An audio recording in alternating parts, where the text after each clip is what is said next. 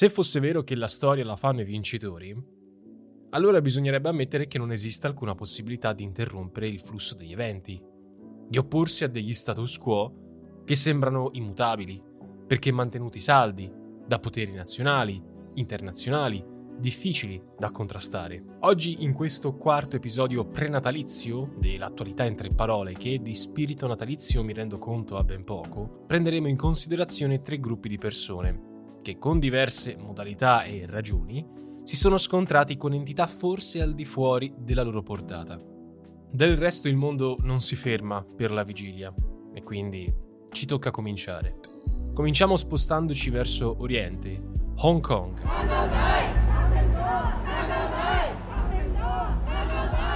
E spostando le lancette allo scorso 18 dicembre, quando ha avuto finalmente inizio il processo a Jimmy Lai, imprenditore, editore e attivista di origini cinesi arrestato nel 2020 dalle autorità hongkongesi per sedizione e collusione con le forze straniere. Lai, 76 anni, è conosciuto soprattutto per essere stato a capo dell'Apple Daily, che è uno dei quotidiani più importanti di Hong Kong, nonché l'unico a sostenere una posizione molto critica nei confronti dell'esecutivo a schierarsi apertamente a favore del suffragio universale in funzione anticinese. You know, if they can induce fear in you, that's the easiest way to control you. That's the cheapest way to control you and the most effective way. And they know it and they're very, you know, they're very good at it. Nel frattempo è già in corso un maxi processo contro 47 attivisti legislatori che nel 2020 avrebbero cospirato per ottenere la maggioranza e bloccare l'operato del governo.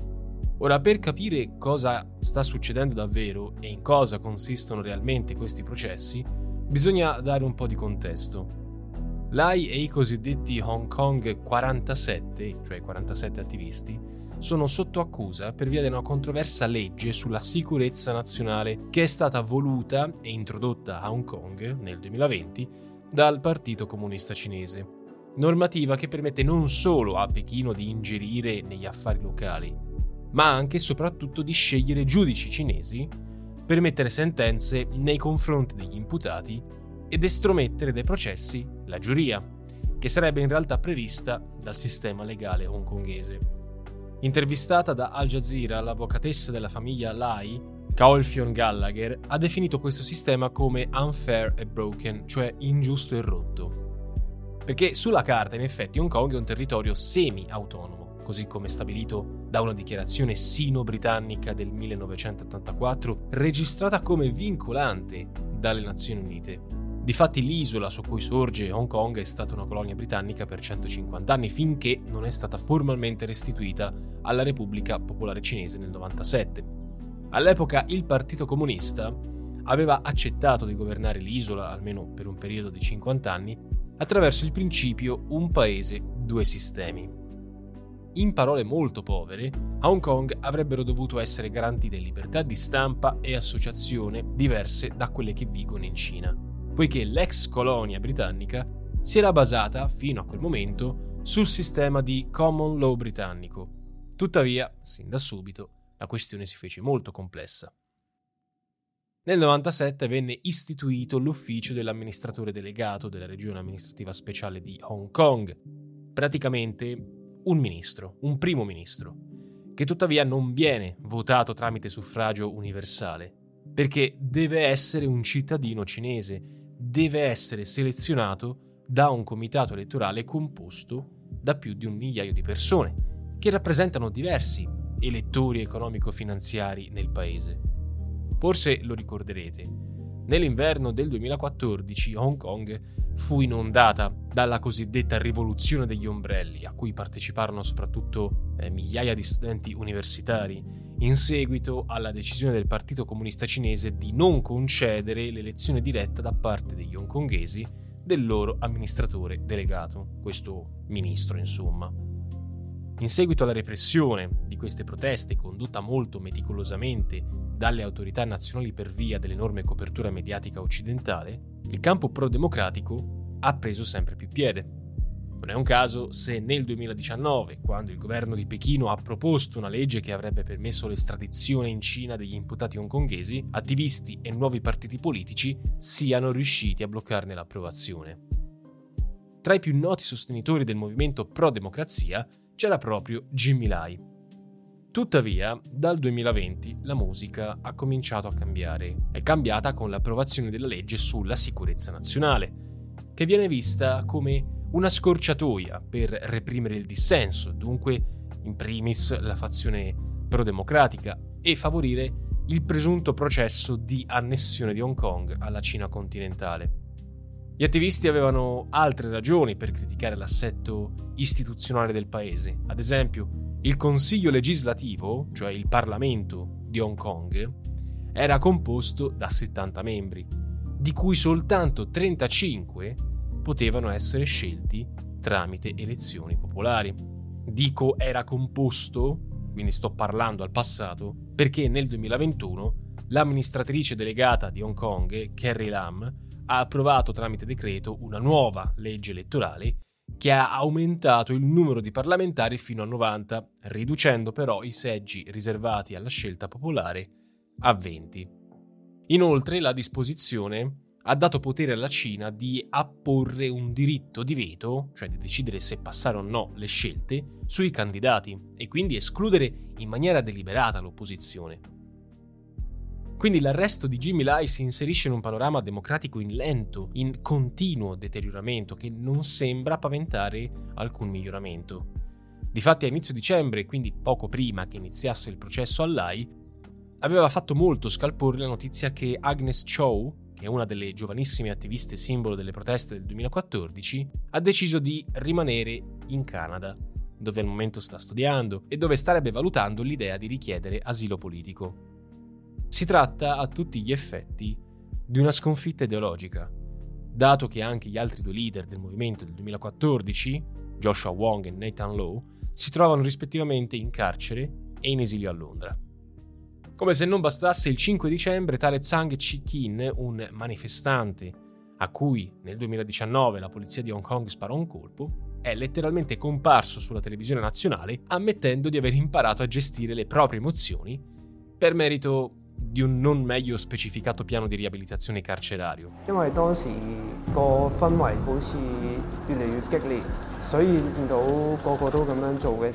Junko Terao, che scrive per Internazionale, L'ha definita, e citiamo, una confessione in pieno stile cinese che ha fatto gelare il sangue agli hongkongesi. Un altro fatto più o meno inaspettato e allo stesso tempo preoccupante più che altro per il commercio globale ha a che fare con la seconda parola di oggi. Houthi. Stiamo parlando di un gruppo armato islamista sostenuto dall'Iran, noto anche come Ansar Allah, i partigiani di Dio, che controlla gran parte dello Yemen dal 2014, anno in cui è scoppiata una sanguinosa guerra che non definisco civile perché non lo è, perché ci sono tutt'altre potenze all'interno, che ha coinvolto anche chiaramente l'Arabia Saudita, soprattutto l'Arabia Saudita, ma non solo. Al momento il movimento degli Houthi controlla di fatto la capitale yemenita, Sana'a, ed è in grado di mobilitare ingenti forze militari. Ebbene, a partire dallo scorso 7 ottobre, data d'inizio dell'attuale conflitto tra Israele e forze di Hamas, la giunta Houthi ha cominciato a lanciare o minacciare con droni e missili le navi israeliane che transitano all'altezza dello stretto di Bab el-Mandeb, che, se prendiamo una mappa lo vediamo subito, trovandosi tra Yemen e il piccolo stato di Djibouti, segna l'ingresso meridionale del Mar Rosso, che a sua volta si collega al canale di Suez, risultando dunque un collegamento cruciale tra Europa e Oceano Indiano e dunque Asia. Nelle ultime settimane gli Houthi stanno attaccando indiscriminatamente portacontainer e altri carichi diretti verso il canale di Suez come ritorsione per gli incessanti attacchi dell'esercito israeliano nella striscia di Gaza, in sostegno quindi alla popolazione palestinese. يمن العروبة والإسلام الذين حركتهم صرخات أهلنا ونداءات مقاومتنا فنهضوا بنخوتهم العربية المعهودة Infatti non dobbiamo dimenticare che gli Houthi godono del sostegno, come già detto, di Teheran, dell'Iran, schierata proprio a favore della causa palestinese, non tanto per questioni ideologiche, anzi sarebbero diametralmente opposte, quanto perché va a inficiare gli interessi di Israele. Ogni giorno che passa si fa così sempre più grande il timore che i continui assalti alla giunta yemenita possano mettere a rischio il commercio globale, un po' come era accaduto, non so se ve lo ricordate, quando nel 2021 la porta container Ever Given si incagliò bloccando per giorni interi il traffico navale lungo il canale di Suez. Infatti sulla rotta Suez-Bab el-Mandeb transita una cosa come il 12-15% delle merci scambiate a livello globale, nonché il 30% di tutte le navi container, assieme anche al 10% del petrolio e l'8% del gas naturale liquefatto mondiale.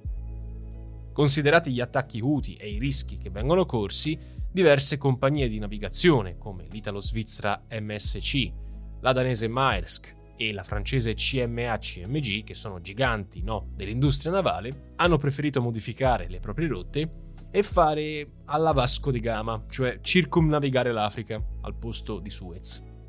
Come riporta Politico, si tratta di un'operazione che non solo richiede settimane di navigazione aggiuntive, ma anche carburante in più, assicurazione sulle merci più costose, con possibili aumenti sui costi dell'energia e dei beni di consumo alimentare. Per timore che Ansarallah continui a mettere a rischio il transito navale verso lo stretto di Suez, lo scorso 19 dicembre il segretario della difesa americana Lloyd Austin ha annunciato che Washington radunerà al più presto una sorta di flotta internazionale sotto il nome di Operazione Prosperity Guardian. So in the Red Sea, we're leading a multinational maritime task force to uphold the bedrock principle of freedom of navigation.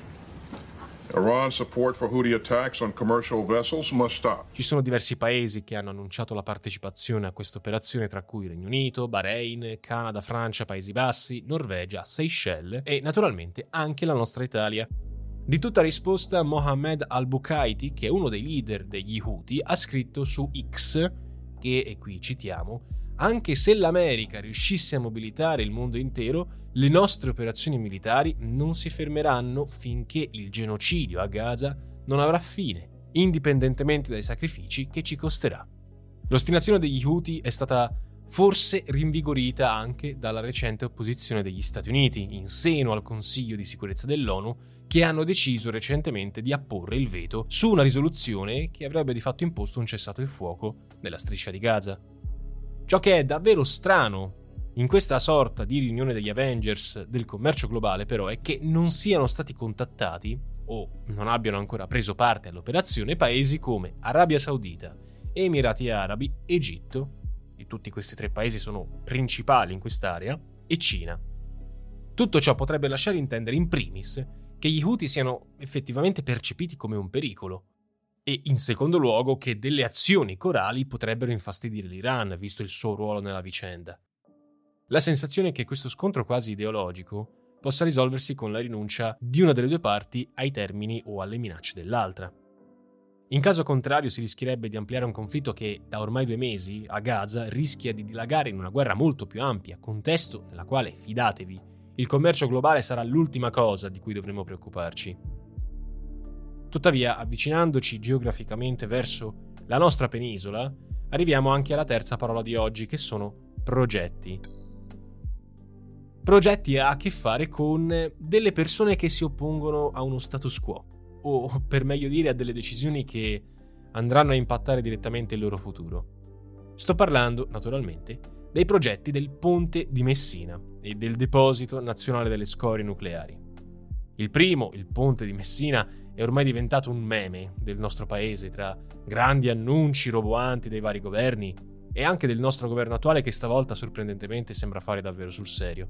Lo scorso 27 luglio il ministro delle infrastrutture Salvini ha dichiarato che il ponte sullo stretto, citiamo, sarà la più grande operazione antimafia dal dopoguerra ad oggi. Il ponte, lo sviluppo della Sicilia, i 100.000 posti di lavoro sono la principale cura antimafia per Sicilia Calabria, a parte il fatto che ormai la mafia c'è in Sicilia, c'è a Milano, c'è a Berlino, quindi non c'è l'esclusiva territoriale, ma la mafia prospera laddove non c'è lavoro. Riprendendo no, la diffusa idea che il nuovo collegamento tra Calabria e Sicilia renderà meno facile alle cosche imporre il loro controllo sul territorio. Certo, Resta da capire com'è che un percorso più comodo di quello di un traghetto possa mettere i bastoni tra le ruote a potenti organizzazioni mafiose. Ad ogni modo, astenendoci da qualsiasi valutazione ingegneristica su questi progetti, i fatti dicono che, almeno per ora, il ponte di Messina costerà allo Stato circa 11,6 miliardi di euro, di cui una parte è già stata stanziata nella legge di bilancio per il 2024. Tuttavia, le cifre sono piuttosto incerte su tutte quelle che riguardano i posti di lavoro che quest'opera garantirebbe, genererebbe. A tal merito, secondo Pagella Politica, citiamo quello che dice, Salvini sta dando i numeri. A ottobre 2020, poco prima dell'insediamento del governo Meloni, il ministro delle infrastrutture dichiarò che il ponte avrebbe creato 120.000 posti di lavoro, stima poi ridotta a 100.000 a maggio 2023, e a, citiamo, mal contati 50.000 lo scorso 30 novembre. Altra mossa non chiara del governo è stata quella di modificare una decina di giorni fa la legge di bilancio con cui si è deciso unilateralmente che le regioni Sicilia e Calabria dovranno fornire rispettivamente 1,3 miliardi e 300 milioni di euro di tasca propria per la costruzione del ponte Intervistato da Sky TG24, il presidente della regione Sicilia, Renato Schifani, peraltro esponente della maggioranza, ha lasciato intendere una certa irritazione, accusando il governo di aver prelevato fondi regionali senza neanche averlo consultato. Altra questione, poi, è quella delle proteste, che continuano ad avere luogo a Messina dalla scorsa estate. Il cosiddetto fronte del no ormai composto da più di eh, 70 tra associazioni, comitati e sindacati, denuncia non solo la probabile devastazione ambientale dello stretto di Messina per un'opera che da loro viene considerata dannosa, inutile e pericolosa, ma anche tutta la serie delle espropriazioni territoriali, delle case che vengono tolte, che devono essere vendute, che non riescono a essere vendute. Quindi viene tutto accusato di essere semplicemente propaganda, come una sorta di game changer per l'economia del sud Italia, quando invece non lo sarà.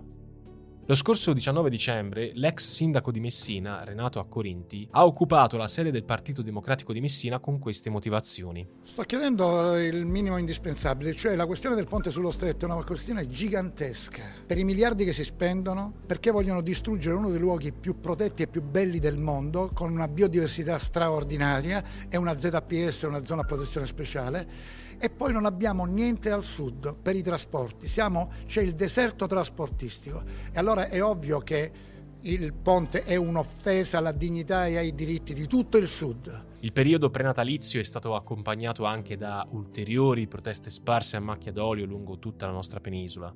La pietra dello scandalo è la pubblicazione, avvenuta il 13 dicembre, dell'elenco delle aree che sarebbero idonee per la costruzione del deposito nazionale delle scorie nucleari. Sono decenni che l'Italia, secondo le norme dell'Unione Europea, deve realizzarne uno non solo per stoccare i suoi rifiuti radioattivi derivanti dall'utilizzo dell'energia precedente all'abolizione degli anni 90, ma anche per stipare tutte quelle scorie che continuano ad essere prodotte dalle attività industriali. Attualmente, in attesa della costruzione di un unico deposito nazionale, i rifiuti radioattivi vengono, passateci il termine, conservati in diversi centri, in diverse strutture sparse per lo stivale, con una spesa di mantenimento enorme da parte dello Stato. Già nel 2021 la Sogin, società pubblica per lo smantellamento degli impianti nucleari che ora si occuperà della costruzione del deposito nazionale, aveva diramato una lista dei siti potenzialmente idonei. Difatti, come riporta il Sole 24 Ore, per quanto il deposito possa essere sicuro, c'è da tener conto della presenza di corsi d'acqua, di falde acquifere, terreni agricoli, zone sismiche. E a fronte di tutto questo, le aree idonee individuate dal Ministero dell'Ambiente sarebbero 51, 10 in Basilicata e Puglia, ben 21 nel Lazio, 5 in Piemonte, 8 in Sardegna e 2 in Sicilia. Il problema è che nessuno di questa lista di comuni ha dichiarato la propria disponibilità a realizzare il deposito, non fosse altro per il rischio di trovarsi ad avere un cimitero radioattivo sotto casa. Nella provincia di Alessandria, in Piemonte appunto, dove sono stati individuati i cinque comuni piemontesi, sono già scoppiate le proteste dei cittadini. La regione Basilicata si è invece dichiarata contraria, così come i sindaci dei comuni pugliesi. Nella Tuscia e nel Viterbese, nel Lazio, dove si trova il 40% delle aree indicate da Sogin e dove vi è dunque la più alta probabilità che il deposito venga costruito, comuni e comitati locali stanno protestando almeno da marzo 2023, quando si era soltanto paventata l'ipotesi. La situazione non cambia in Sicilia e Sardegna, dove i cittadini annunciano dure battaglie per opporsi al deposito, con la Sardegna che ha annunciato un ricorso contro la pubblicazione della lista delle aree idonee. Anche in questo caso sembra quindi che lo Stato centrale, diciamo così, non abbia tenuto in conto le istanze locali. Sì, potremmo anche obiettare che da qualche parte questo deposito si dovrà pur realizzare e siamo tutti pronti a scaricare quest'onere su qualcun altro in un paese dove il timore nei confronti di tutto ciò che è nucleare raggiunge livelli ossessivi.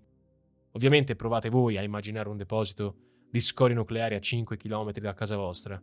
Credo che la notizia vi quantomeno preoccuperebbe un minimo, o almeno due ricerchine su Google uno se le fa in ogni caso. Quel che comunque stupisce è la possibilità che viene garantita dai comuni e introdotta dal governo di potersi autocandidare per ospitare le scorie nucleari. Diciamo che è una scelta peculiare che, come riporta il Post, ha di fatto sconfessato il lavoro di selezione naturale che viene portato avanti da Sogin. Insomma, sembra quasi che a Roma si cerchi di non indispettire nessuno, però purtroppo si genera sempre l'effetto contrario. E si sa, a Natale siamo tutti più buoni, ma la Terra continua inesorabile a ruotare su se stessa. E dunque noi ci sentiamo per l'attualità in tre parole domenica 7 dicembre, esattamente un giorno dopo la Befana, che speriamo che nel frattempo tutti i dissidi si sarà portata via. E speriamo anche che Babbo Natale avrà portato sotto l'albero a tutti voi il mio nuovo libro Instant Geopolitica. Però permettetemelo, sono leggermente scettico, sia nel caso della Befana che in quello di Babbo Natale. Per aspera ad astra.